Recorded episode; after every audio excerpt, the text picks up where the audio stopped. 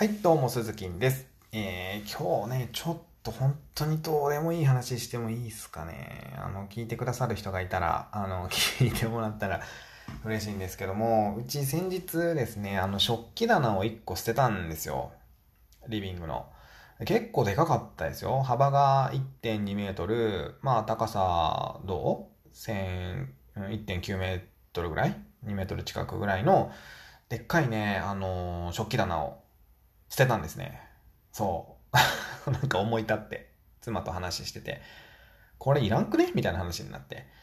で、いろいろな中身をこう全部出して、で、他のものもね、こう捨てて、で、その食器棚に入っていたものを全部他に移したんですよ。で、そしたらね、意外にいけるじゃんって話になって、今までどんな無駄なスペース使ってたんだよ、つって。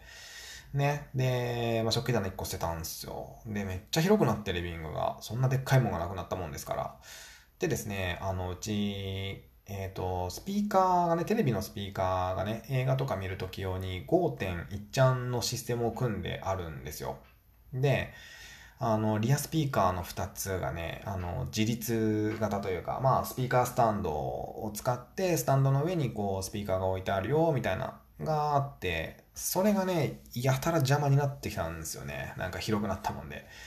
で、はて、これどうするかと、うーん、いうことになったんですけど、パッてね、上見たらね、あのーライティングレールがあるんですよ。なんていうの？こうダウンライトがこう3つぶら下がってるんですけど、まあ、そこにね、こうダウンライトをつけるためのレールがこうピーって天井にね、あるんですよ。で、あれ、ここにつけれたらいいのになぁと思って。で、そしたら、あのー床置きしなくていいから掃除機かけるのも楽だし、天井についてたら楽ちんじゃないですか。そう、だからここつけたいなと思って、まあなんかあるだろうと思って調べたらね、ないんですよね。いや、ないじゃんと思って。そのもっと簡単にいくかなと思ってたら全然いかなくて。で、なんかね、天井から、えーそのライティングレールを使って、プロジェクターを吊るす方法とかをね、見つけたんですよ。で、プロジェクターって、あの、映画見るときに使ったりとかね、うちでは、あの、仕事で使ったりとかもしてますけども、えっ、と、プロジェクターの上部に1個ネジ穴が開いてるんですね。メスネジが。で、そこに、えーこうネジを差し込んで、で、レールにつけるよみたいなね、が売ってたんですよ。ほうほう、なるほど、と思って。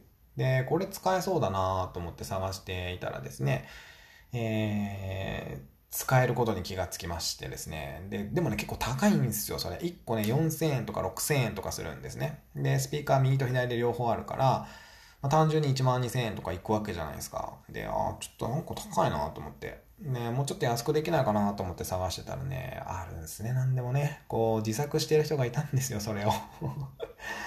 すげえなと思って。で、まあその自作をしているものを見つけまして、で、それだけではね、ネジ穴がスピーカーに合わないんですよ。プロジェクター用のネジと、えースピーカー用のネジは違うので、合わないんですよね。これどうしたもんかなと思って。で、散々それも調べ倒して、で、えーネジ山を変換するプラグみたいなのがあるんで、えそれを購入しましてですね、まあ、2回変換しましてですね、まあ、サイズも違うし、まあ、ネジ山の形状も違うしっていうことで、まあ、一旦こっちに変換して、またその変換したやつをまたこっちに変換してつけるみたいなね、まあ、ちょっとややこしいことをしましてですね、取り付いたわけなんですよ。これね、もう感無量ですね。